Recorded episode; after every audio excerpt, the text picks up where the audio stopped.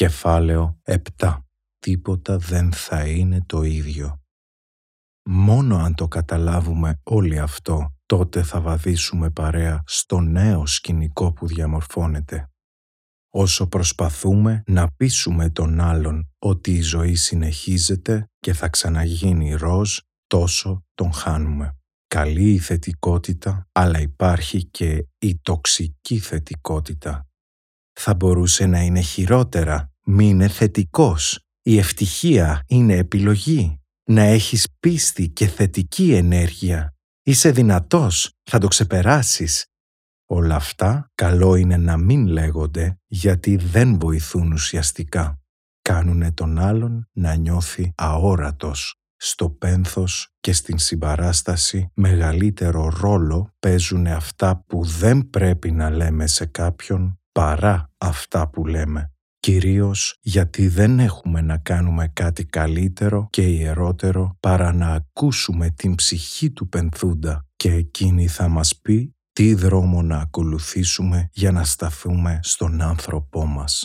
Δεν θα μπορείς να δεις το αγαπημένο σου πρόσωπο πια, να ακούσεις τη φωνή του, να δεις το χαμόγελό του, να τον αγκαλιάσεις, να συζητήσεις μαζί του, να μοιραστείς τις χαρές και τις λύπες σου, τις δυσκολίες σου.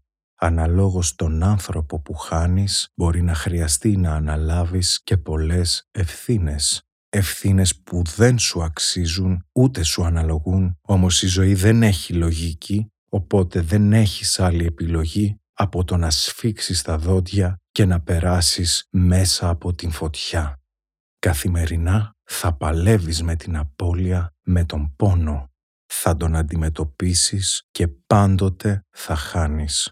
Θα νιώθεις μπερδεμένος χαμένος, θυμωμένος, μουδιασμένος, δεν θα ξέρεις τι να κάνεις, τι να πεις, πώς να προχωρήσεις. Είναι απόλυτα φυσιολογικό και αναμενόμενο. Αυτός ο πόνος δεν είναι κάτι άλλο παρά αγάπη που δεν έχει πού να διοχετευτεί.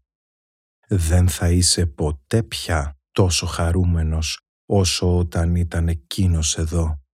Θα νιώθεις ενοχές για πράγματα που δεν κάνατε ποτέ ή αναβάλατε για αργότερα γιατί νομίζατε πως είχατε χρόνο, πράγματα που θα μπορούσατε ή θα έπρεπε να κάνετε και να πείτε όσο είχατε ακόμα χρόνο. Προτού ο αγαπημένος σας γίνει μια φωτογραφία, μια ανάμνηση παρελθόν.